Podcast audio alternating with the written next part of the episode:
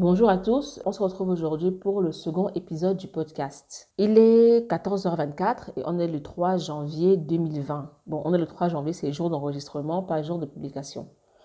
On va papoter aujourd'hui autour de trois choses comme d'habitude, si vous avez suivi comment le podcast est structuré. On parlera d'un fait d'actualité, ensuite on parlera, euh, je partagerai une recommandation et après on va parler du sujet du jour qui est le travail. Commençons par le premier segment, le fait d'actualité. Akweke Emezi s'est fait couper les seins. Oui, je sais que c'est un sujet un peu bizarre, mais voilà. Donc, elle s'est fait couper les seins. Si vous ne la connaissez pas, c'est une auteure nigériane qui a écrit le livre à succès Fresh Water. Elle est connue pour son livre, mais elle est aussi connue pour euh, sa non-binarité. Elle en parle beaucoup dans différents articles et euh, en même temps, elle en parle beaucoup sur Instagram.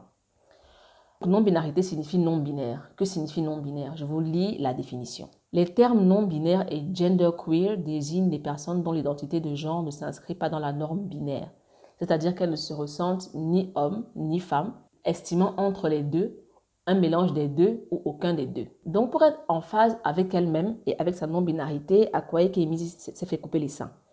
Avant ça, elle s'était d'abord fait réduire les seins pour paraître moins femme et après, elle s'est fait enlever l'utérus. Et ça, elle, euh, a documenté euh, le processus dans un article dont je mettrai le lien dans la description de, l'épisode du jour. Et l'article est intitulé My surgeries were a bridge across realities, a spirit customizing its vessel to reflect its nature. Donc, dans l'article, elle parle des raisons pour lesquelles elle s'est fait enlever l'utérus. En fait, elle ne veut pas du tout se reproduire et elle ne veut pas endosser un rôle de femme. Et elle estime que enfanter, c'est un rôle de femme. La phrase qui m'a le plus touchée dans son article est I don't, I don't even have to think about my gender. Alone, there's just me and I see myself clearly. Ça m'a touchée parce que je me suis reconnue dans, cette phrase. Je ne me considère pas femme. Je, je l'ai souvent écrit et j'ai souvent essayé de trouver les mots pour expliquer ça aux gens de mon entourage, mais personne ne comprenait. J'ai une sainte horreur du mot femme. Quand je remplis des documents euh, et que je dois cocher mon, sexe, j'ai parfois envie, mais alors vraiment envie de cocher homme, juste pour ne pas avoir à dire je suis femme. Mais je ne me considère pas homme non plus parce que je ne suis pas un homme. En fait, dans ma tête, je suis un humain. Je ne me fiche pas homme, femme, je m'en fous. Je suis un humain et je ne veux pas être catégorisé. Donc, après avoir lu l'article des Mésis, je me suis vraiment demandé si euh, mon désir de non-procréation venait aussi de là. Bon, après, je sais que ça vient de plusieurs phénomènes qui se sont combinés, mais je me demande si, ça c'est un des phénomènes, si ça c'est un des éléments pour lesquels je, ne voulais pas faire d'enfant. La grossesse a été une période très difficile pour moi. J'ai beaucoup écrit dessus. Et je pense qu'une des choses les plus difficiles, c'était que la grossesse m'a mise face à ma féminité. Et c'est franchement, mais alors franchement, un aspect de moi que je déteste. J'ai choisi de parler d'Akoyek et Emézie aujourd'hui parce que son expérience est vraiment rafraîchissante on pense souvent que ce sont des problèmes de blanc. Mais Emezi est nigériane. Elle a grandi au Nigeria et pas à Lagos, pas à. C'est quoi la, capitale? J'ai oublié, donc pas dans la capitale, mais dans un village. Donc ce n'est pas une meuf qui a vécu toute sa vie en Occident et qui a adopté un style de vie un peu compliqué. Non, c'est une Nigériane qui a vécu dans une toute petite ville et qui ne s'est jamais sentie femme. Bon, après, il faut qu'on se comprenne. Non-binarité ne veut pas dire homosexualité. J'ai un compagnon, j'ai un enfant et notre vie est cool. Et quand vous regardez le compte Instagram d'Akoye Kemezi, vous verrez que parfois elle, elle, pose des vidéos d'elle qui fait des danses suggestives, assez féminines, et elle porte des robes. En fait, ce n'est pas une question de je veux être homme, c'est juste je veux être moi et faire ce que j'ai envie de faire de ma vie sans être catégorisée. Je parle de ça aussi parce que autour de nous, il y a plein de gens qui souffrent à l'intérieur d'eux-mêmes, mais qui ne peuvent pas l'exprimer. Moi, par exemple, je ne dirais jamais, mais alors jamais à ma famille, que je ne me considère pas femme parce que je sais très, très, très bien quel sera l'accueil. Donc ça, on va éviter. Peut-être quand je serai sur mon lit de mort, je vais avouer des choses, mais pour le moment, c'est quand même non. Mes amis à qui j'en ai parlé n'ont pas compris. On m'a souvent dit que je raconte ma vie, que euh, c'est une phase, que je me vois la face. Mais tout récemment, mon ami Armel a regardé un documentaire sur la non-binarité et a compris ce dont je parlais. Honnêtement, c'était rafraîchissant d'avoir enfin une personne qui te dit euh, Je t'ai écouté et je te comprends. Bon, après, je ne peux pas dire avec certitude que je suis non-binaire aujourd'hui. Je pense l'être, mais je dois encore lire sur le sujet pour, euh, pour m'assurer que je suis dans la bonne direction. Mais s'il y a une chose claire, c'est que je ne me sens pas du tout femme. Et au contraire des mésies, je n'ai vraiment pas de problème avec mon corps. Je ne, je, je, ne veux pas me faire de chirurgie pour changer quoi que ce soit. Bon, avant, j'avais un problème avec mes seins que je trouvais trop gros. Et grâce au fitness, j'ai pu les réduire. Parce que au final, les seins, c'est beaucoup de gras. Et quand on sait s'y prendre, bon, on, on diminue les bêtises. Après, je me fais, je me bon, après, dis aussi beaucoup après. Anyway, j'ai planifié de me faire décaturer les trompes avant d'avoir mon petit humain, mais ça s'arrête là, en fait. Il n'y avait pas, je, ne voulais pas faire de, de, modification physique. Et non, je n'ai aucun regret d'avoir eu mon, mon, petit humain. Ça a été difficile sur le plan psychologique, vraiment très difficile. Mais cet enfant est mon tout, c'est mon amour, c'est mon cœur, c'est mon adoré, c'est anyway, il est trop adorable. Donc non, je n'ai aucun regret. Dans l'article d'Emésie, elle dit également que euh, a pris conscience d'être non binaire à un âge avancé. De mon côté, je n'avais jamais pensé à mon sexe en tant que tel jusqu'à ce qu'il me soit brandi sous le nez toutes les 14 secondes. C'était à l'époque où j'étais très connue sur euh, les réseaux sociaux, euh, notamment Twitter et Facebook, parce que je parlais beaucoup d'activisme, de, politique, d'engagement citoyen. À l'époque, beaucoup de gens pensaient que j'étais un homme parce que je, je pense peut-être à cause des sujets que j'abordais, qui étaient des sujets assez, bon, du moins pas assez quoi que ce soit, mais des sujets qu'on n'associe pas toujours à une femme, et que mon prénom avait totalement été effacé. J'utilisais uniquement mon nom de famille. Donc, quand les gens se rendaient compte que j'étais une femme, tout mon discours disparaissait et tout ce qu'on retenait, c'est ouais, c'est une femme et tout, ouais, c'est une femme, ouais, c'est une femme, une femme qui parle politique, une femme qui parle ci, une femme qui fait ça, une femme. I was just like, people, I'm not a woman, please, just stop the madness. Mais c'était un peu difficile de le dire parce que physiquement, je suis une femme. Comment expliquer que je ne suis pas une femme quand physiquement je suis une femme? Et comment expliquer qu'en réalité, c'est juste parce que je ne me ressens pas femme? Donc, c'est la période, à cette période-là que j'ai commencé à me poser vraiment des questions sur le sujet et que j'ai commencé à en parler. Je suis vraiment désolée pour les femmes qui écoutent, mais je n'ai vraiment aucune envie d'être réduite au statut de femme. Je dis réduite parce que j'ai l'impression que c'est, ça me limite. Quand on me dit que tu es une femme, j'ai l'impression que ça, qu'il y a trop de limites. Anyway, je ne vais pas trop en parler aujourd'hui parce que c'est pas le but. On parlait d'Akwayeke on parlait de non-binarité et on parlait du fait que ça existe sous nos cieux. Donc, on passe à la recommandation. Ma recommandation aujourd'hui est une émission diffusée sur Internet, notamment sur Snapchat où je la regarde. Son nom est Love Don't Judge. Pourquoi Love Don't Judge? Parce que cette émission me touche particulièrement. Je l'aime parce qu'on parle de situations atypiques qu'en tant qu'humain, on serait prompt à critiquer négativement. Par exemple, des histoires d'amour qui sortent de l'ordinaire. Sur Love Don't Judge, j'ai vu une femme vivre avec quatre mecs qui sont ses mecs et être enceinte et décider que l'enfant aura quatre papas. J'ai vu une femme de 25 ans en épouser une de 70. J'ai vu un homme très amoureux d'une femme atteinte de nanisme. J'ai vu une femme amoureuse d'un avion et qui ne peut pas s'endormir la nuit sans serrer une maquette de l'avion. Bon, ça, on va un peu expliquer parce qu'il ne faut pas que les gens ouvrent les yeux ici là. Ça s'appelle l'objectophilie. Ce sont des humains qui aiment et désirent sexuellement des objets. J'ai fait quelques recherches sur le sujet et j'ai découvert que Erika Labri, aujourd'hui, Erika Eiffel a épousé la tour Eiffel en 2007. Elle a eu son coup de foudre en 2004, donc elle s'est mariée. Et là, on va reprendre la phrase Love, don't judge. Don't judge people. J'ai vu un homme accusé de, fétichisme parce que sa femme est super, super, super, super en surpoids. Et les gens ont des doutes par rapport à l'amour qu'il lui porte. C'est du genre, pour eux, c'est, il fait un test ou alors c'est un gars qui aime des choses bizarres. Pourtant, il est amoureux de sa femme. J'ai vu un homme cloué au pilori parce qu'il est amoureux d'une femme atteinte du VIH qui documente sa vie avec le virus sur YouTube. Et je vous mettrai le lien de la chaîne dans la description parce qu'elle est vraiment intéressante. Et s'il y a des personnes qui s'atteignent de VIH et qui pensent que la vie est finie après ça, ce serait bien de regarder euh, cette dame-là, ça me fera du bien. J'ai également vu sur Love d'un Judge une femme quitter son foyer avec quatre enfants sous le bras pour rejoindre un foyer polyamoureux. Elle était tombée amoureuse, pas de l'homme, mais du couple.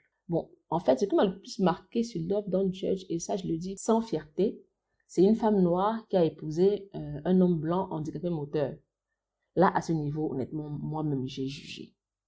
Je me suis dit que ça, on prend quand même un peu pour des cons. Adam si Eve les papiers. Et c'est quand j'ai pensé ça que j'ai compris l'importance de Love Don't Judge. On est prêt à juger sans comprendre.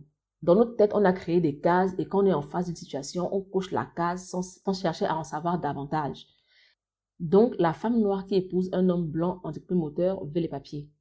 On ne sait rien d'elle, on ne cherche pas à savoir si elle, a si elle est née dans ce pays-là, si elle est, déjà la, nationalité, on ne sait pas, mais on estime que si une femme noire épouse un homme blanc handicapé moteur, ça veut dire qu'elle veut les papiers. Donc, je recommande Love Don't Judge pour entraîner votre cerveau à chercher à comprendre avant de catégoriser les gens ou de vous moquer d'eux, parce que c'est un petit peu la même chose. La série est produite par Barcroft TV, dont le slogan est Barcroft brings you the amazing side of life, ce qui est vrai. Barcroft produit également Born Different, où on voit des gens avec des maladies inimaginables, mais qui sont heureux. On a My Trans Life, qui va au fond des choses dans le quotidien des transsexuels. On a Hooked on the Look, où des gens expliquent pourquoi ils vont jusqu'à l'extrême pour avoir un physique de rêve, du moins le physique de leur rêve. Je ne peux pas tout citer parce que, voilà, c'est beaucoup. Donc, si vous êtes intéressé, allez sur la chaîne, la chaîne YouTube de Barcroft ou sur le site barcroft.tv. On a terminé le fait d'actualité, on a terminé la recommandation. Passons au reportage du jour proprement dit. On va parler travail. Je vais partager avec vous ce qui m'a permis de naviguer le mieux possible dans l'univers professionnel. Donc, j'ai noté six points six points que je juge intéressants et qui répondent à des questions qu'on pourrait se poser quand on veut de boulot, quand, on ne sait pas comment gérer les membres de son équipe, ou quand on réfléchit à, comment acquérir la confiance de ses boss. Anyway, il y a six points et il y a des questions que j'ai reçues des gens sur Instagram auxquelles j'ai répondu à la fin, du moins pas à la fin, mais quand je finis de raconter ma vie sur mes six points. Donc, passons au premier point. C'est comment acquérir des connaissances quand on ne veut pas retourner à l'école. Ça, ça m'a, c'est un truc qui me parle particulièrement parce que un moment donné, j'ai voulu changer euh, de domaine professionnel, changer radicalement de domaine professionnel, et je ne voulais pas retourner à l'école. C'était en 2015. Je voulais passer de la traduction pure et dure à la participation citoyenne. À l'époque, je traduisais généralement des rapports d'ONG et à travers ces rapports, j'ai appris beaucoup de choses sur les difficultés quotidiennes des citoyens à plusieurs niveaux à l'époque, je ne m'intéressais pas du tout, mais alors pas du tout à la situation des personnes en souffrance, des personnes euh, souffrant de handicap, parce que j'évite de dire des personnes handicapées, parce qu'elles ne sont pas handicapées, elles souffrent de handicap, des personnes démunies, euh, et tout ce qui va avec. Deux ans de traduction non-stop de, de, rapports d'ONG m'ont permis de comprendre beaucoup de choses. Je voulais non changer de domaine, mais une seule option s'offrait à moi, je devais faire un second master. J'étais désespérée. Là, j'étais vraiment désespérée. Je ne voulais pas retourner à l'école. J'en avais déjà eu ma claque et ça faisait quoi? Ça faisait quelques années que j'avais terminé avec mon master, donc je voulais, je ne voulais vraiment pas retourner à l'école. En plus, je voulais travailler dans le domaine de l'action citoyenne et je ne voyais pas, je ne trouvais pas de master qui parlait de ce domaine-là. J'avais le choix entre droit ou euh, développement. Après réflexion, j'avais décidé de faire développement, mais très honnêtement, ce n'était pas de de cœur. Je n'étais vraiment pas contente de, de ce choix. J'avais trouvé un master qui coûtait vraiment très cher, bien entendu. Mais au final, je ne l'ai pas fait et j'ai plutôt pris des voies différentes. Trois en particulier. C'est celle-là que j'ai parlé dans ce premier point-ci. Comment acquérir des connaissances quand on ne veut pas retourner à l'école. La première astuce, c'est le stage. Donc, j'avais écouté un podcast de Miley Thiel où elle parlait des avantages qu'elle avait notés pendant qu'elle était stagiaire. Elle disait que la position de stagiaire est la meilleure qu'on puisse avoir quand on veut acquérir des connaissances. Et à l'époque, je voulais vraiment acquérir des connaissances. Donc, elle disait qu'un stagiaire n'a pas de poste fixe et il touche à tout. Il assiste les gens dans leur boulot et il a dans la latitude de poser toutes les questions possibles à tout le monde. Tout le monde le sollicite parce que tout le monde a une tâche dont il veut se débarrasser, ce qui est tout bénéf pour lui. Pour le stagiaire, hein, pas pour ceux qui veulent se débarrasser des tâches. On n'attend pas vraiment de connaissances et de compétences d'un stagiaire. Il est là pour apprendre, du coup, on est un peu moins dur face à ses erreurs. Donc l'idée m'a plu, mais je dois dire que je flippais assez parce que à l'époque j'avais 29 ans et je pensais être trop vieille pour un stagiaire. Donc j'y ai réfléchi, j'ai tourné, retourné la chose dans ma tête. C'était soit ça, soit aller à l'école. Et honnêtement, je me disais, vaut mieux être stagiaire que d'aller encore se taper deux ans de master, like for real. C'est donc comme ça que je suis devenue stagiaire chez Wati, qui est West Africa Think Tank. À l'époque, Wati venait d'être créé. En fait, ce n'était même pas encore créé, c'était encore sur le papier. Donc, c'était vraiment idéal pour moi parce que c'était un think tank, c'est pas c'était, c'est toujours. Un think tank citoyen participatif qui est focalisé sur tout ce qui est important pour le citoyen. Politique, éducation, santé, économie, absolument tout. Étant stagiaire là-bas, j'avais la possibilité de toucher un peu à tous ces domaines-là. En même temps, je repartais vraiment de zéro parce que mon premier boulot à Yaoundé, je travaillais pour un traducteur freelance et j'étais payé 100 000 francs. à l'époque, c'était une fortune, je sautais à peine de l'école et j'ai carrément quitté Douala pour Yaoundé pour 100 000 francs. Oui, c'est comme ça qu'on sauve quand on finit l'école. Donc, après ce travail-là, j'ai quitté Yaoundé pour Dakar, où j'ai travaillé pour une agence de traduction où je gagnais nettement, mais alors nettement plus que ces 100 000. Après l'agence de traduction, je me, suis lancée dans la traduction en freelance moi aussi. Et je gagnais franchement très bien ma vie. Et non, non, non, on n'aurait pas tous les montants parce qu'on n'est pas ici pour ça. On est au niveau des 100 000. Donc, quand j'ai arrêté la traduction en freelance pour aller chez Wati, je suis retombée au niveau zéro, c'est-à-dire que je touchais environ 100 000 par mois. Donc, le step back était vraiment réel. Et chez Wati, on travaillait non-stop. Franchement, non-stop. On partait parfois du bureau à 22 heures, donc il n'était pas possible de, de continuer de faire des traductions à côté. Donc, honnêtement, c'est bien beau que je vous dise que le stage, c'est une bonne option, mais sachez que vous pouvez être vraiment fauché. Si vous avez de l'argent de côté, c'est une bonne chose, mais voilà, c'est un truc vraiment utile, mais c'est à considérer avec des pincettes quand même. Comment est-ce que moi je vivais à l'époque Je vivais en famille, donc je peux me permettre de, tout lâcher pour, euh, pour recommencer à zéro, quoi. Donc, voici, c'était une, toute nouvelle initiative. Il y avait cinq personnes. Il y avait le boss, il y avait un mec qui était bénévole, qui, euh, qui nous encadrait. Il y avait trois stagiaires. J'étais la plus âgée, donc hormis le boss, j'étais la plus âgée de, de nous tous, c'est-à-dire que de celui qui nous supervisait et les deux autres stagiaires. En même temps, j'étais la plus âgée, mais j'étais vraiment la plus ignorante. Le think tank, c'était un espace virtuel, c'est un site internet. Vous pouvez aller sur le site, c'est wati.org, W-A-T-H-I.org. Le mec qui s'appelait du site, qui était un des stagiaires, avait pratiquement 10 ans de moins que moi, hein, mais il était vraiment calé dans son domaine à lui. L'autre meuf qui était stagiaire, elle aussi était plus jeune que moi et elle avait un master, je pense, en Gender Studies, une licence ou un master en Gender Studies. Le mec qui nous supervisait avait un master en, je sais plus trop quoi, mais c'était un truc qui avait trait aux droits humains.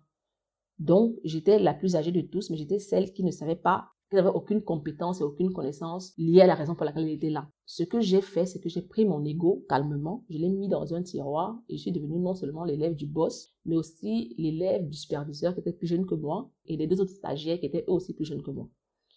Pourquoi est-ce que je dis plus jeune que moi? C'est parce que sous nos cieux, on pense vraiment que quand quelqu'un est plus jeune que nous, il n'a rien à nous apprendre. J'étais Là, il y avait des différences d'âge de 10 ans, quoi. Mais c'est le mec en face qui avait la connaissance et pas moi. Et si je voulais apprendre, je devais passer par lui. Si vous lancez dans le stage, comme, euh, comme voie pour acquérir des connaissances, apprenez à mettre votre ego dans les tiroirs parce que ça ne va servir à rien. Et si vous voulez gonfler les épaules, là, vous n'allez rien apprendre. Donc, il faut éviter. L'avantage du stagiaire, c'est que, comme j'ai dit au départ, il touche à absolument tout. Par exemple, on rédigeait beaucoup de, notes de synthèse pour que les citoyens puissent euh, s'informer de façon rapide. Et pour rédiger ces notes-là, il fallait lire sur les pays d'Afrique de l'Ouest parce que le, le think tank couvre les pays d'Afrique de l'Ouest, plus le Cameroun et des autres pays là. Vraiment, ça ne nous intéresse pas ici. Du coup, par exemple, pour faire une note de synthèse sur les constitutions, j'ai lu toutes les constitutions des pays couverts par Wati. Vous voyez que pour une personne qui n'avait aucune connaissance, travailler sur euh, ces documents-là m'a permis déjà de savoir ce qu'était une constitution, de savoir à quoi elle sert et de savoir comment elles sont constituées, de savoir aussi ce qu'elles disent pour pouvoir mettre en lumière ce qui est considéré comme les acquis des citoyens, mais qui n'est pas respecté. Chez Wati aussi, on, recevait des, des, contributions de citoyens de différents pays qui nous parlaient des sujets sociopolitiques et qui nous donnaient, en fait, qui, bon, non, en fait, les, les, contributions, les mecs donnaient leurs avis sur euh, la manière dont leur pays était dirigé, sur les problèmes qu'ils avaient notés et sur les différentes euh, stratégies de résolution de ces problèmes-là auxquels ils avaient pensé. Du coup, ça me donnait vraiment une grande vue sur tout ce qui touchait ces pays-là, vu que c'était les, citoyens eux-mêmes qui parlaient.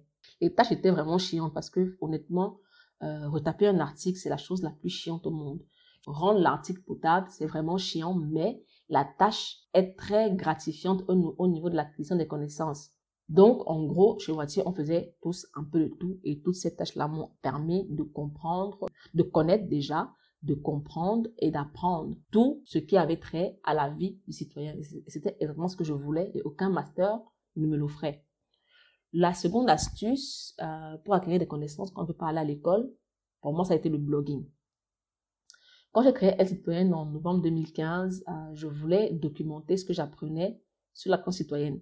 Je ne voulais pas le prendre dans un cahier parce que je sais que j'allais jeter ça un jour, je n'allais pas retrouver. Donc l'idée était de le mettre sur Internet pour que ça me soit utile à moi, mais pour que ce soit aussi utile aux gens qui, auraient pu consulter le blog. La première fois que je me suis assise pour écrire un article sur Elle citoyenne, en fait, je me souviens pas trop de, du sujet, mais je me suis rendu compte que je n'avais absolument aucun argument. Là, j'étais devant la page word, comme ça, je pouvais rien écrire parce que j'étais en mode, ok, d'accord, je vais écrire sur tel sujet, mais apparemment, je ne sais rien sur ce sujet, je ne peux pas défendre mes idées parce que je n'ai rien pour back mes idées. Donc, j'étais totalement perdue. Et c'est là que j'ai compris qu'en réalité, si je veux écrire sur l'action citoyenne, parce que c'était question de documenter mes, mes trouvailles, mais aussi de donner mes avis sur certaines questions. Je me suis rendu compte que si, si je voulais donner mes avis et que, ce soit des avis euh, pointus, je devais apprendre vraiment, me documenter sur le sujet. Je me suis donc mise à lire sans arrêt. J'ai acheté des tonnes de livres sur la politique, l'économie, le droit, l'état social, absolument tout ce à quoi pouvait penser. Et je lisais sur absolument tout et je documentais. Au fur et à mesure, mes connaissances augmentaient grâce à la lecture et grâce au texte que j'écrivais, j'arrivais à résumer et en quelque sorte faire une synthèse de tout ce que j'apprenais. Les gens ont commencé à lire le blog et, se sont intéressés à ce que je faisais. Et l'avantage, c'est que quand on est blogueur sur des, sur des sujets assez, je vais dire entre guillemets, étranges de ce type, parce que c'est pas, pas tout le monde qui veut bien bloguer sur la politique, l'action citoyenne et tout ça, c'est pas très sexy. Donc, quand on est, quand on, quand on bloque sur ces sujets-là, on devient une personne ressource. Et beaucoup de gens se tournent vers nous. Beaucoup de gens, putain, je parle super vite, mais bon. Beaucoup de gens se tournent vers nous pour nous poser des questions et ils attendent des réponses. C'est chiant parce que parfois on ne sait pas. Mais justement, c'est parce qu'on ne sait pas qu'on doit aller chercher pour venir leur répondre. Du coup, les gens posaient des questions. Moi, derrière, j'ai dépensé mes 100 000 francs à acheter des livres que je lisais pour pouvoir faire un article. Comme je disais souvent, pour faire un article d'environ 1500 euh, mots, je pouvais acheter trois livres. Le lecteur, lui, se contentait d'une version courte de la réponse à sa question. Mais moi, derrière, j'avais dans mon cerveau stocké le savoir diffusé grâce à trois livres. Donc, au final, j'étais la gagnante sur tous les points. Parce que je lisais ces livres-là, j'acquérais la connaissance et après, j'arrivais à la résumer de façon synthétique pour euh, aider les lecteurs. C'est également grâce au blogging et grâce à mon travail sur Elle Citoyenne que je suis devenue chroniqueuse sur RFI à un moment donné, que j'ai été invitée par des médias comme BBC, comme Voice of America, comme Al Jazeera et comme d'autres encore. La troisième astuce pour acquérir des connaissances sans aller à l'école, c'est s'informer. Je sais, j'ai parlé des livres et tout, mais les articles sont une réelle source de connaissances. À l'époque, là, je me levais le matin en lisant un article et je me couchais le soir en lisant un article. Je savais absolument tout des innovations dans le domaine de l'engagement citoyen, que ce soit en Afrique, que ce soit ailleurs. Grâce aux réseaux sociaux, j'avais sous mon radar tous les grands acteurs du domaine. Du coup, je savais vraiment tout sur tout. Sur Twitter, par exemple, il y a la possibilité de faire des listes. J'avais créé une liste intitulée Info Afrique, une autre intitulée Info et une autre intitulée Action citoyenne. J'avais euh, mis des gens, des personnes ressources dans ces listes-là j'allais sur une liste, j'avais absolument, par exemple, la liste Info Afrique, quand j'y allais, j'avais toutes les informations nécessaires sur l'info d'Afrique du jour, du mois, de la semaine, machin et tout et tout. Idem pour Info dans le monde et idem pour Action citoyenne. C'est également à cette période-là que j'ai découvert que les newsletters peuvent changer une vie. Parce que quand sur le newsletter, on a accès à une curation faite par des personnes entraînées qui vous les servent sur un plateau d'argent. Elles font tout le travail et elles vous disent juste, c'est ça là, tu peux lire. J'ai également trouvé euh, découvert ce qu'on appelle en anglais les digests. Je ne sais pas trop comment dire ça en français, mais c'est comme des newsletters et c'est une compilation de résumés de documents de recherche. Ça change vraiment la vie parce que quand vous prenez un digest, vous avez genre 10 documents de recherche mis en lumière. Après, les documents de recherche n'ont pas forcément des titres sexy. Donc, on ne peut pas cliquer immédiatement parce que ça ne donne pas envie de lire. Du coup, vous avez accès à un petit résumé qui vous dit de quoi il est question, qui vous donne euh, un peu les stratégies de recherche, euh, ce sur quoi la recherche porte et quelles sont les conclusions. Donc, vous savez exactement si vous avez intérêt à lire le document ou pas. La quatrième astuce, c'est de lire ce que personne n'est prêt à lire pour être mieux informé que tout le monde. Comme je vous ai dit au départ, je traduisais beaucoup de rapports d'ONG. Et c'est toujours le cas parce que même quand j'ai arrêté de traduire, j'ai continué à travailler pour une agence de traduction, la seule d'ailleurs pour laquelle je travaille aujourd'hui, qui collabore exclusivement avec la Banque mondiale, euh, la Banque de développement, non, Banque africaine de développement, ce genre de choses, et qui a des rapports sur les pays africains. En fait, les rapports sur les pays africains ont des informations inestimables. Et c'est des, documents tellement ennuyeux que personne ne se tourne vers ça. Donc, si vous prenez l'habitude de lire les rapports, vous savez exactement où est-ce que l'ONU en est sur telle question, où est-ce que la Banque mondiale en est sur telle question. Et ces, entités-là font beaucoup de projets en Afrique, surtout dans le domaine euh, de la, de la, le mot difficile à dire, allons-y, l'amélioration de la vie du citoyen. Lire des rapports permet d'avoir une longueur d'avance sur tout le monde parce que, comme j'ai dit, personne, absolument personne ne prend son temps pour aller lire des rapports. Je lisais également des revues, pas les journaux, hein, j'ai bien dit les revues. Les revues, généralement, sont scientifiques. Donc, l'avantage, c'est que ce sont des, publications d'articles de, de recherche et de réflexion poussées. Le contenu est de très haute facture. Bon, la cinquième et dernière astuce, c'est apprendre l'anglais. Parce que toutes les infos de qualité dans tous les domaines possibles sont généralement publiées en anglais. Deuxième point, on a parlé de comment acquérir les connaissances quand on ne veut pas retourner à l'école. Le second point, c'est comment se comporter au bureau pour acquérir le maximum de connaissances possibles. J'aime cette question parce qu'elle m'a taraudé un moment et ma conclusion est la suivante. Pour acquérir des connaissances au bureau, il ne faut pas avoir honte de passer pour un idiot et il faut toujours être prêt à aider. J'explique. Tout à l'heure, je vous parlais de mon expérience chez Wati. Je vous ai dit que chez Wati, j'étais euh, non seulement l'élève du boss et du superviseur, mais également l'élève des deux autres stagiaires. J'étais la plus inculte du think tank, donc il fallait bien que je trouve un moyen d'apprendre des autres. Bon, quand je dis inculte, c'était par rapport au domaine parce que on, il faut quand même qu'on puisse mettre les choses dans leur contexte. Je posais des questions. Parfois, on me regardait du genre, elle est bête ou elle s'amuse. Ça fait mal. Le regard la fait vraiment mal. Mais il faut pouvoir se focaliser sur son objectif. Et, et l'objectif, c'est acquérir l'information. Je posais toutes les questions du monde. Par exemple, je demandais aux gens où ils avaient été à l'école, euh, quelle filière ils avaient fait, qu'est-ce qu'on apprend dans cette filière et quel livre ils recommandaient pour en savoir plus. Ce qui me permettait pas de mettre à leur niveau, parce qu'eux, ils avaient quand même passé des années à apprendre la chose, mais de pouvoir quand même être à un niveau où je peux communiquer. J'ai par exemple découvert euh, l'univers de, de gender grâce à ma, à ma collègue Dinaba qui avait un master en gender studies. Euh, j'ai découvert également le féminisme grâce à elle. Je lui posais beaucoup de questions et voilà. Passons au mec qui s'occupait du site internet. Celui qui avait 10 ans de moins que moi.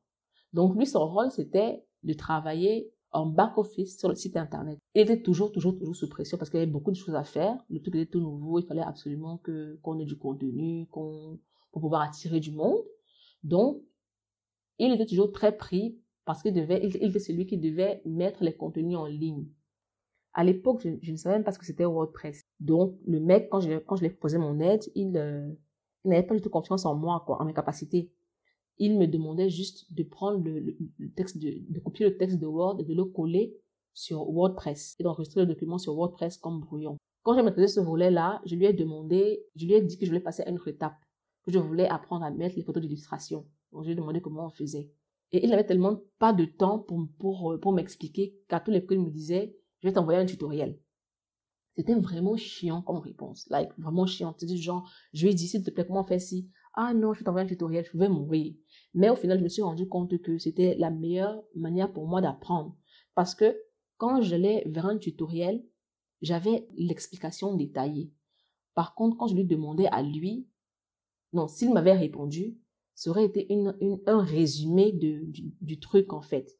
Donc, il m'a, il m'a un peu habitué au tutoriel. Chaque fois que, que, que j'avais un, une limite, j'allais faire un tutoriel. Et grâce à cette méthode-là, j'ai découvert les cours en ligne.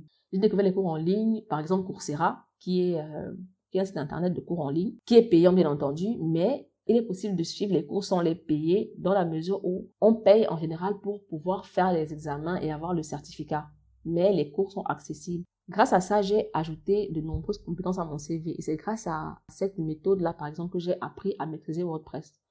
J'ai géré absolument tous mes sites. J'ai géré Elle Citoyenne, je gère mes directions euh, et je gère aussi le site du podcast. Que ce soit une entreprise ou une organisation, on a toujours de nombreux départements. Donc, si vous passez d'un département à un autre pour proposer votre aide aux gens qui sont sur, surbookés, vous verrez les résultats. Bon, après, c'est pas tout rose, hein. Comme le stage, c'est pas forcément un truc euh, qui passe crème. Ça fait du boulot en plus. Ça fait vraiment beaucoup de boulot en plus.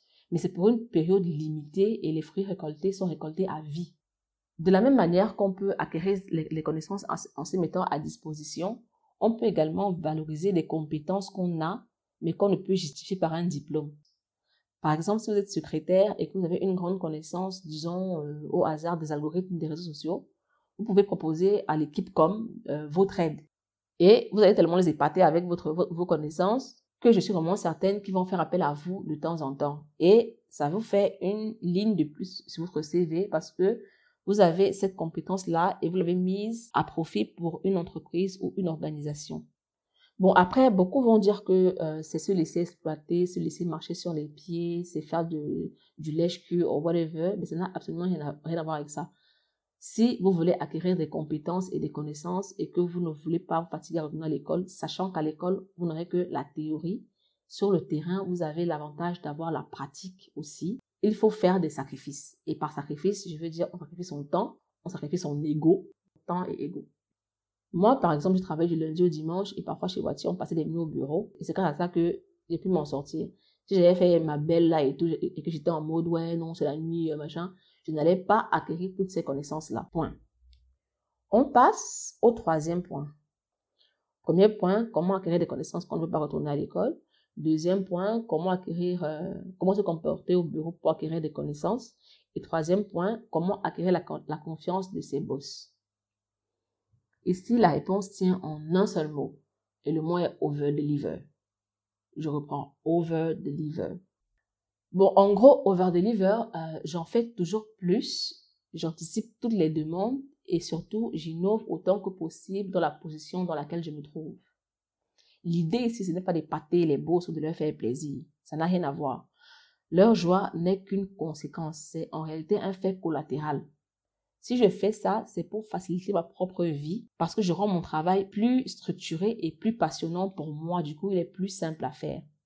Prenons un exemple. Si la méthode de rapportage est chiante, je propose une autre méthode de rapportage. Je ne vais pas me limiter à me plaindre et à dire ouais non la méthode de rapportage elle fait chier machin non je vais proposer une autre méthode de rapportage et quand je viens avec le prochain rapport je viens avec un rapport rédigé dans le format et le style auquel j'ai pensé et après, j'explique pourquoi je l'ai fait de cette manière. Bon, en même temps, j'ai écrit quand même euh, un rapport d'un format standard au cas où mon, mon truc est rejeté, mais jusqu'ici, ce n'est jamais arrivé. Pourquoi est-ce que ce n'est jamais arrivé? Parce que je me base sur les plaintes des uns et des autres que j'ai pris la peine d'écouter. Peut-être en réunion, peut-être dans les discussions. Mais je prends leur, du moins je note leurs plaintes, j'adapte à mon niveau et je sors un nouveau canevas de rapport. Quand j'ai signé mon contrat pour le poste que j'occupe ici depuis, euh, je dis ici parce que je suis au bureau en fait et que tout le monde est parti parce que c'est le 3 janvier et que tout le monde est fatigué. Euh, donc je disais, quand j'ai signé mon contrat euh, pour le poste que j'occupe ici depuis 2017, j'avais prévenu ma boss, par exemple, que je voyage beaucoup. J'ai des contrats, j'avais des contrats à honorer, donc je n'allais pas être là tout le temps. Et je tiens à préciser que ces contrats-là, je les ai eus grâce à mon travail euh, dans le domaine du blogging.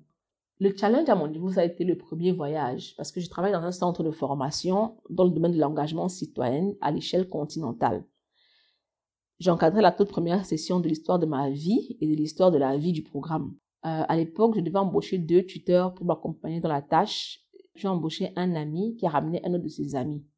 Mon boulot à moi, c'était de superviser leur travail en tant qu'encadreur des participants. on va faire une petite parenthèse à ce niveau. N'embauchez jamais vos amis en vous basant sur votre amitié. Ne faites jamais ça. Si la personne n'a pas le track record que vous pouvez apprécier de manière objective, l'embauchez pas. Basez-vous sur une seule chose, la compétence. Le reste ne compte pas. Fin de la parenthèse. Donc, euh, je partais sur un mauvais pied parce que, étant mes amis, les tuteurs n'ont absolument rien foutu comme boulot et ont fini par disparaître. Et ce, sans me prévenir. J'étais leur ami, donc j'allais comprendre les mecs qu'on m'avait chargé d'embaucher, c'était carrément barré. Donc, je ne pouvais pas en embaucher d'autres en cours de session.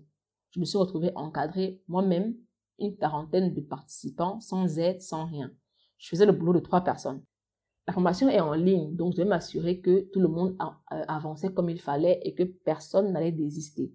Si vous connaissez les formations en ligne, vous savez que les taux d'abandon sont presque toujours très élevés. Moi, mon challenge à moi, c'était non seulement d'encadrer la formation, mais de retenir tout le monde dans le programme pour prouver que j'étais la bonne personne à ce poste. Ce n'était pas quelque chose de requis par les boss, mais c'était pour moi un challenge personnel. Et j'ai dit au départ que mon but, c'était toujours de over-deliver. Donc ça, je devais réussir à tout prix, mais alors à tout prix. Dans le même temps, j'avais un voyage de prévu. Je devais intervenir sur un panel en Allemagne. Tout le monde sait que, bon, pas tout le monde, mais ceux qui me lisent, savent que j'ai une peur bleue de parler en public, donc j'étais déjà stressée par rapport à ça. Je devais préparer le, la conférence et tout et tout. Et je devais en même temps encadrer la formation de la manière la plus parfaite possible. En gros, si je ratais ce coup-là, je n'aurais plus jamais pu me placer devant qui que ce soit pour dire que je voyage. C'était vraiment mon épreuve de feu. Le centre de formation propose trois programmes et moi je dirige la formation en ligne dans des programmes. Et s'il y a une chose que je déteste en ce bas monde, c'est de ne pas avoir les meilleurs résultats dans mon travail. Surtout dans un domaine que je découvre. Je, ça, ça peut me tuer. Je déteste les résultats médiocres. Bon, au final, euh, on va fast forward. Au final, j'ai eu les meilleurs résultats des trois programmes. Ça n'a jamais changé jusqu'ici. Comment est-ce que j'ai fait? En Allemagne, je ne dormais pas la nuit. C'est-à-dire que j'étais sur le, lieu de, de, la, de la conférence toute la journée. Ça, ça a duré, je pense, trois jours. La nuit, je ne dormais pas. Je passais mon temps à travailler pour le programme. Et euh, je n'avais pas la possibilité de me plaindre à qui que ce soit parce que c'est moi qui avais embauché les mecs qui m'avaient lâché et personne ne m'avait demandé de voyager. Donc tout était, en fait, pour moi, si je ratais ce coup-là, j'étais virée, quoi. Parce que voilà. Donc grâce aux résultats que j'ai eu avec cette première euh, expérience, j'ai garanti absolument tous mes voyages. Parce que mes boss savaient que avec son tuteur, je pouvais m'en sortir.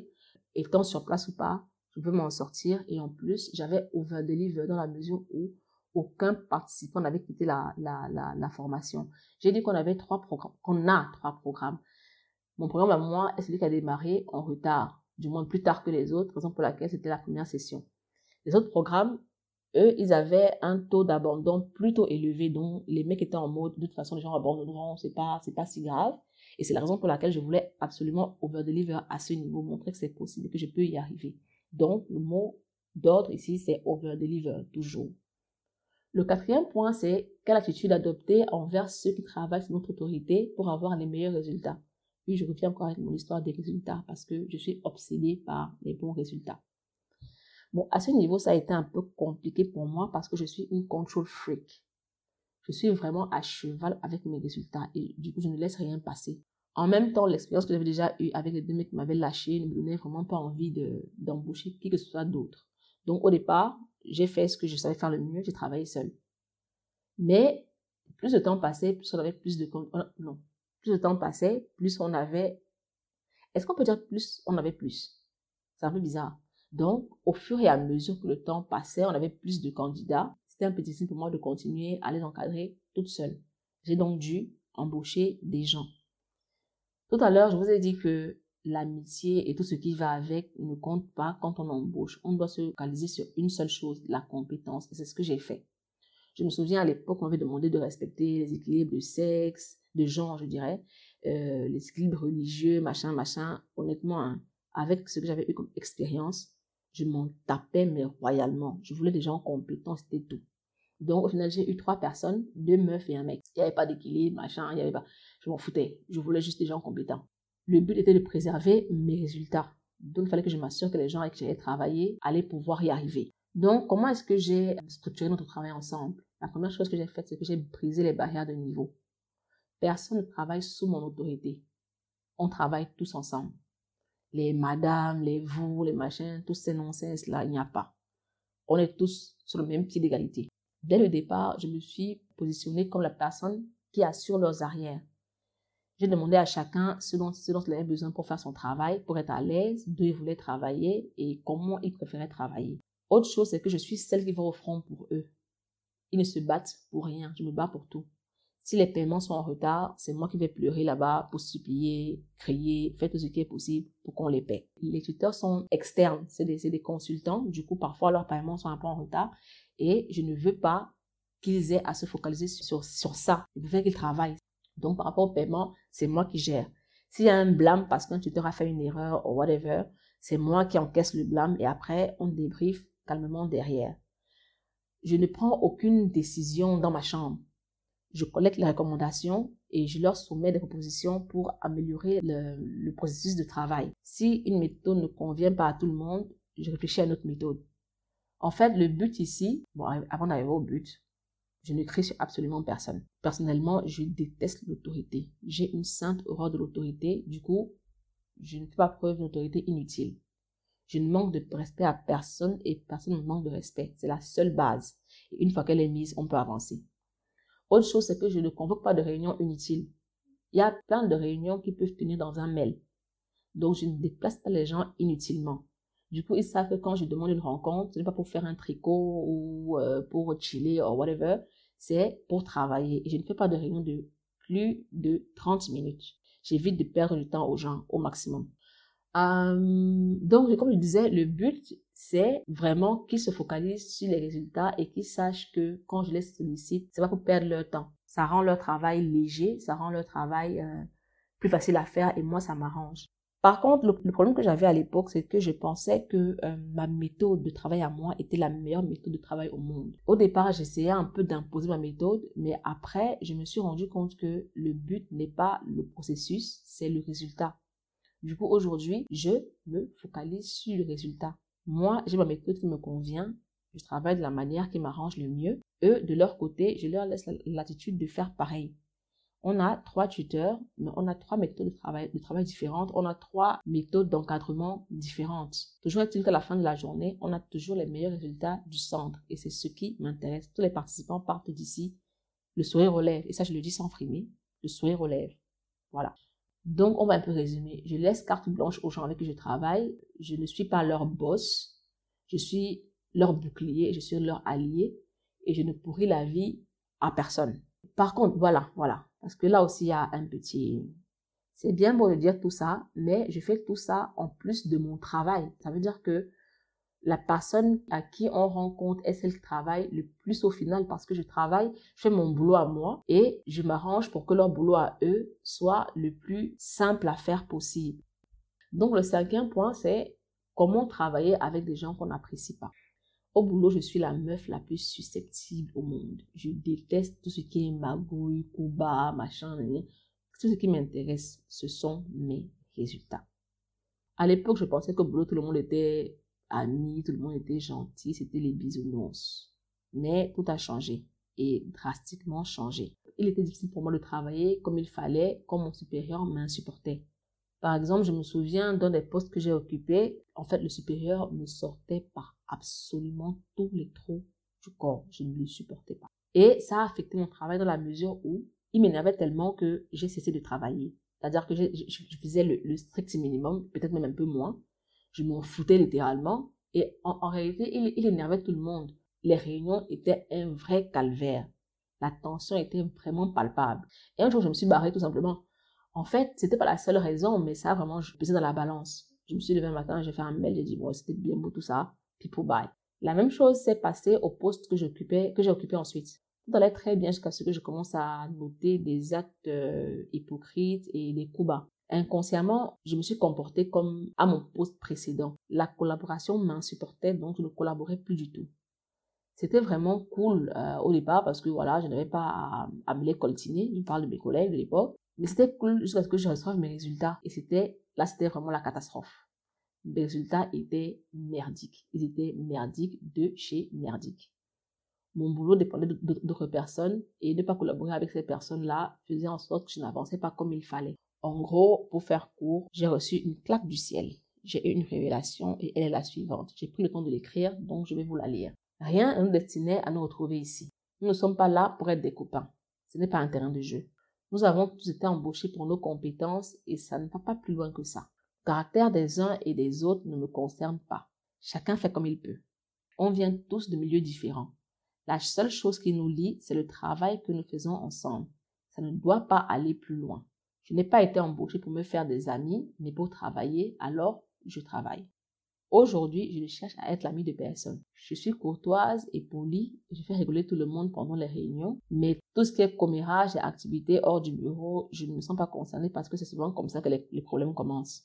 Par contre, je ne badine pas quand une décision ou un comportement affecte mes résultats. Là, je le dis haut et fort et je passe à autre chose. En même temps, mes collègues aussi peuvent ne pas m'apprécier. Je ne fais rien pour que ça arrive, mais si ça arrive, voilà, c'est la vie. Tant que mon travail peut être fait, ma vie est belle. Le point 6, c'est se baser sur sa propre expérience pour servir le client. Quand j'ai été embauchée pour encadrer une formation en ligne, je ne savais absolument rien de ce domaine. Vous allez me demander pourquoi j'ai postulé. En réalité, j'ai pas postulé, j'ai été recommandée. Pourquoi? À cause de ce que j'ai dit dans le point 1 ce que certaines personnes peuvent considérer comme se laisser exploiter, paye au final. Quand j'ai lu les tâches sur mon contrat, j'ai su sauter. J'étais en mode comment je vais m'en sortir ici? Je me suis rendue sur Coursera pour, euh, pour chercher une formation, une formation sur les formations en ligne. Mais j'étais tellement stressée que je n'arrivais même pas à suivre le truc. Donc après des jours de panique, j'ai respiré un bon coup et je me suis dit, soyons honnêtes. Ce boulot-là, j'en ai besoin. C'est un challenge super intéressant. Qu'est-ce que je peux faire pour m'en sortir? L'année d'avant mon embauche, j'avais participé à une, formation euh, un peu dans le même genre. Mais celle à laquelle j'ai participé s'étendait sur un an je me suis rendu compte après évaluation que j'avais quasiment toute l'expérience possible pour faire le boulot pour lequel j'avais été embauché. Certes, je n'avais jamais dirigé de formation, mais en même temps, j'avais un atout majeur, c'était que j'avais participé à une formation et ce, sur une longue période. Je savais clairement ce, ce qui m'avait marqué, ce que j'avais apprécié, ce que j'avais détesté et ce dont j'avais manqué. En matière de service, je suis super méga hyper exigeante. Donc, je me suis mise à la place de tout participant et j'ai élaboré un accompagnement qui aurait été tout ce dont j'aurais moi rêvé. Idem pour le contenu dispensé.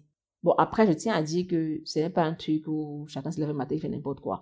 On a des professionnels qui, euh, des, enseignants qui font le contenu, mais je peux orienter le contenu.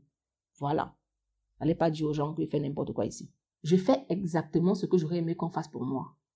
Ça demande beaucoup d'énergie et ça prend beaucoup de temps parce que je suis disponible pour les participants 24 heures sur 24. Parfois, à 2 heures du matin, je me retrouve sur WhatsApp en train de discuter sur un sujet relatif à la formation. Mais à la fin de la journée, je sais que mon travail est de qualité et j'assume mes résultats. C'est tout ce qui compte. Là, je vais parler d'une euh, discussion que j'ai eue avec une amie une fois. J'espère qu'elle va, va pas me tuer parce que j'en parle ici. Mais ça peut très bien illustrer ce que je veux dire par partir de, sa propre expérience pour servir le client. Mon amie travaille dans le, dans le secteur des assurances. Et elle m'a dit qu'elle avait remarqué qu'il était difficile pour eux de, de convertir un prospect en client. Je lui ai donc demandé quelle était leur méthode de travail. Elle m'a dit qu'ils impriment des prospectus et ils font des cold calls. Les, les cold calls, ce sont les appels qu'on reçoit, sorry, sans s'y attendre et à travers lesquels euh, des gens proposent des services. Je lui ai posé trois questions quand elle m'a parlé de, des cold calls. Première question. Si on t'appelle à 11 heures, tu es noyé dans un rapport vraiment chiant. Tu es en retard sur tes délais. Est-ce que tu as vraiment envie de recevoir l'appel d'un mec qui te parle de ton joyeux et te propose une assurance? Deuxième question. Il est 14 heures. Tu es au bout de ta vie. C'est vendredi. Il fait chaud et tu n'y penses qu'à rentrer chez toi. Est-ce que tu seras heureuse de recevoir l'appel de quelqu'un qui te raconte sa vie et te parle d'assurance. Troisième question. Pourquoi tu fais ça aux gens?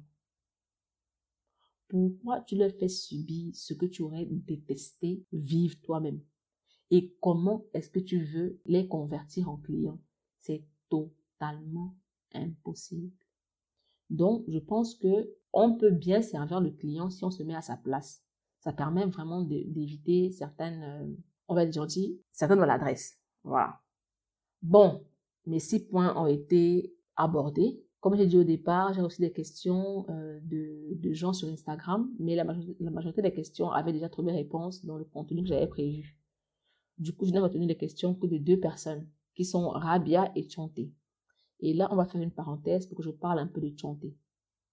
Chanté, c'est la meuf qui dirige toutes les plateformes. En gros, c'est ma boss. Qu'il s'agisse de blog ou de podcast. Elle s'assure que tous les contenus que je propose soient en ligne avec les promesses de départ et soient aussi utiles que possible.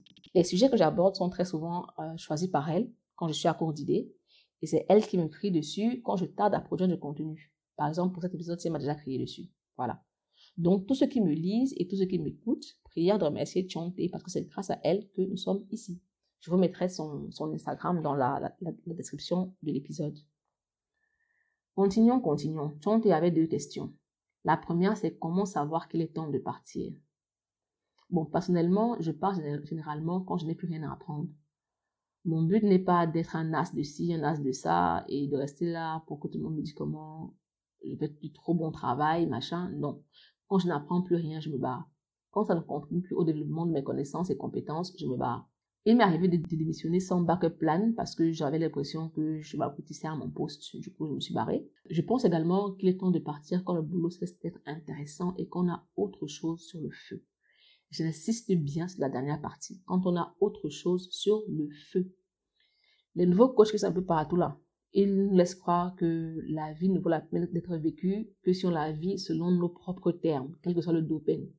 Le domaine. Sorry, je pas Le domaine. Ils oublient de dire que ces termes-là ne payent pas le loyer. Un boulot peut être vraiment chiant, mais tant que le salaire vous reste utile, il est préférable de ne pas partir. Si vous n'avez pas trouvé autre chose, restez là. Si le salaire ne vous est pas utile, partez. Mais si vous avez un loyer à payer déjà à nourrir, priez de ne pas bouger. Si vous avez un projet personnel, par exemple, qui vous tient à cœur et que vous n'avez pas d'argent de côté ou un bienfaiteur, parce que ça, vous a peut aider, qui peut couvrir vos dépenses pendant un ou deux ans non-stop. N'arrêtez pas votre boulot. Déployez votre projet, mais travaillez en parallèle. Les One Night Success qu'on voit compte sur Instagram là et sur Twitter, ça n'existe pas. Il y a toujours un travail de fond qui a duré des années derrière. Donc, il faut faire vos recherches et vous verrez. Il ne faut pas vous dire que vous allez bazarder votre travail et demain matin, votre application ou whatever, déjà que c'est assez inutile des applications, mais bon, on passe. Votre application sera un grand euh, succès demain matin. No way. Pardon, travaillez, gagnez votre argent calmement. Tant que votre projet ne peut pas vous payer et couvrir vos dépenses, travaillez. À ce niveau-ci, je recommande de lire l'article de James Altucher intitulé How to Quit Your Job the Right Way. Je vous mettrai le lien dans la description de l'épisode. Comment préparer sa transition d'un boulot à un autre? Bon, j'ai en partie répondu à la question dans le premier point, comment acquérir des connaissances quand on ne peut pas retourner à l'école. On change généralement de domaine pour une raison précise. Du coup, il est préférable de tout faire pour réussir sa transition, surtout en termes de connaissances et de compétences. Soit on retourne à l'école, soit on acquiert des connaissances par d'autres moyens. Et puis, il faut aussi accepter que quand on change de domaine, on peut se retrouver tout en bas de l'échelle, c'est-à-dire au point zéro, c'est-à-dire stagiaire. Donc, n'allez pas là-bas frimer en disant que oui, machin, je viens de tel machin, j'étais, j'avais, j'avais un poste machin, tout le monde s'en tape. Quand on recommence, quand on va dans un nouveau domaine, généralement on recommence à zéro. Bon, si vous êtes stagiaire, remerciez le ciel et acquérez les connaissances euh, nécessaires. Vous allez évoluer. On passe maintenant aux questions de Rabia. La première question de Rabia, c'est comment aboutir à un juste milieu niveau comportement pour ne pas entendre des collègues? Sometimes you run cold, sometimes you run hot. C'est-à-dire que comment euh, avoir une attitude envers les collègues, une attitude égale pour que vous n'ayez pas à entendre, ouais, souvent tu es sympathique, mais souvent aussi tu es aussi un peu un genre, donc voilà, c'est un peu compliqué. La question me permet d'aborder un sujet que je n'ai pas couvert. Commençons par avouer que je n'ai pas la réponse à cette question. Je l'ai dit précédemment, je ne suis pas au boulot pour me faire des amis, pour être hot or cold or whatever, or sympathique, ou tout ce que tu veux. Je suis vraiment très poli quand je suis dans le coin je prends des nouvelles sur la santé des gens autour quand je sais qu'ils ont été malades. Je félicite pour les naissances et je présente des condoléances pour les décès. Ça s'arrête là. Ce que les gens au bureau en pensent ne me concerne pas.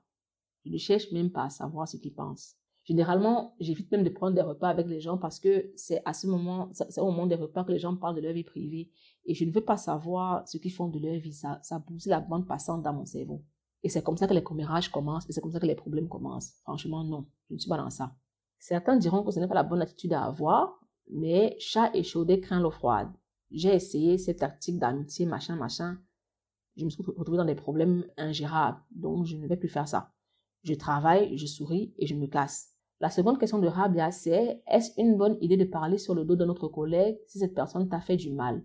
Genre le dire aux autres. Bon, une de mes règles de vie, c'est de ne pas dire des gens aux autres ce qu'on ne peut pas leur dire en face. Si c'est en mode commérage, c'est de la lâcheté. faut qu'on soit clair dessus. Et puis, je ne pense pas que le peuple doit être informé de ce genre de choses si vous n'êtes pas proche et si ce n'est pas pour demander des conseils précis. C'est juste pour blablater, faut laisser tomber. Il est préférable d'aller régler le problème avec la personne directement et de passer à autre chose. Si vous restez là à ressasser le coup bas, ça ne va rien changer. Ça ne va pas l'effacer et ça ne va pas changer la situation. Donc, allez voir la personne elle-même, régler, le différent avec elle et passer à autre chose. Pas besoin d'en faire un sujet de discussion dans, euh, au sein de l'entreprise. La troisième question, c'est comment se comporter avec des collègues racistes et condescendants. Bon, pour ce qui est des collègues racistes, je n'ai pas la réponse. Je suis noire, j'ai toujours vécu entourée de noirs, dans des environnements de noirs. Donc, je ne vois pas qui va me dire, c'est-à-dire que je suis moins noire, plus noire, moitié noire. Personne ne va tenter. Donc, c'est bon. Par contre, je peux recommander une ressource qui traite de la question en long et en large. C'est un épisode du podcast Kif Taras. C'est l'épisode 15 avec comme invité Marie Da Silva. Le titre de l'épisode, c'est Comment survivre au taf et l'invité, c'est une meuf que j'ai adorée. Marie da Silva, j'ai déjà donné son nom. il serait bien de la suivre sur Twitter où son hâte, c'est Napili Caillou, que je mettrai dans la description de l'épisode. Elle répond ce podcast-là à cette question et donne des stratégies super drôles pour s'en sortir. Super drôles et super efficaces. Je recommande également de suivre Napili Caillou sur Twitter parce que tous les jeudis, elle fait des trades sur un sujet qui pose problème au travail. Elle partage des stratégies pour s'en sortir. Le hashtag, c'est jeudi survie au taf. Là, en ce moment, elle a arrêté, je pense, par, par rapport aux fêtes, mais elle disait qu'elle allait reprendre en janvier. Donc voilà, peut-être jeudi prochain, il y aura un, un jeudi survie au taf, je sais pas. Maintenant, pour ce qui est de la condescendance, j'ai souvent tendance à dire qu'on vous prend comme vous venez. Un Camerounais comprendra rapidement ce que j'ai envie de dire. On vous prend comme vous venez. Si sur votre visage, le message affiché c'est je me laisse faire, alors vous serez calmement piétiné. Si par contre votre visage vous avez quand même le message et que quelqu'un fait fi de ce message, répondez-lui du tic au tac. Parce que si vous ne répondez pas, elle se dira qu'elle a le droit de le faire et recommencera. Si avant vous vous taisiez, il est donc temps de ne plus vous taire. Que la personne soit boss, mini-boss, moitié boss ou simple collègue, il faut savoir se faire respecter. Après, quand vous reprenez la personne, pas besoin d'être désagréable euh, ou d'être méchant dans la réponse, mais il faut lui faire comprendre clairement que ça ne doit plus jamais se répéter. Dans ce cas, soit on peut être direct, soit on peut être ironique. Personnellement, je pique où ça fait mal. C'est mon caractère, c'est comme ça. Je parle sur le même ton, je soulève une faiblesse de la personne et je pars en souriant. Au calme. Ça fait mal, bien mal même. Et la prochaine fois, elle me verra, elle sourira et sera polie. Donc la quatrième question de Rabia, c'est comment éviter les coquilles sur de gros rapports si on est de nature étourdie? La réponse est aussi simple qu'actionnable. Il faut prendre ce qu'on fait au sérieux et comprendre que sa réputation dépend de la qualité de son travail. Punto. Donc, on a fait le tour. Comme j'ai dit, je vais vous mettre toutes les ressources mentionnées dans la description de l'épisode. Avant de me barrer, je recommande le livre Ego is the Enemy de Ryan Holiday pour affiner votre attitude face au travail. C'est le livre que je lis en ce moment et j'ai juste envie de surligner absolument toutes les phrases. J'en ferai une revue sur mon blog d'expression quand j'aurai terminé la lecture, mais je le recommande déjà à toute personne qui souhaiterait s'améliorer dans son travail et dans le domaine, bon, dans son travail déjà, dans le domaine du travail en général et dans euh, le milieu dans lequel il travaille. C'est vraiment un livre à garder près de soi et à relire souvent quand on a l'impression qu'on perd pied. Bon, j'ai assez bavardé, c'est tout pour aujourd'hui. People bye.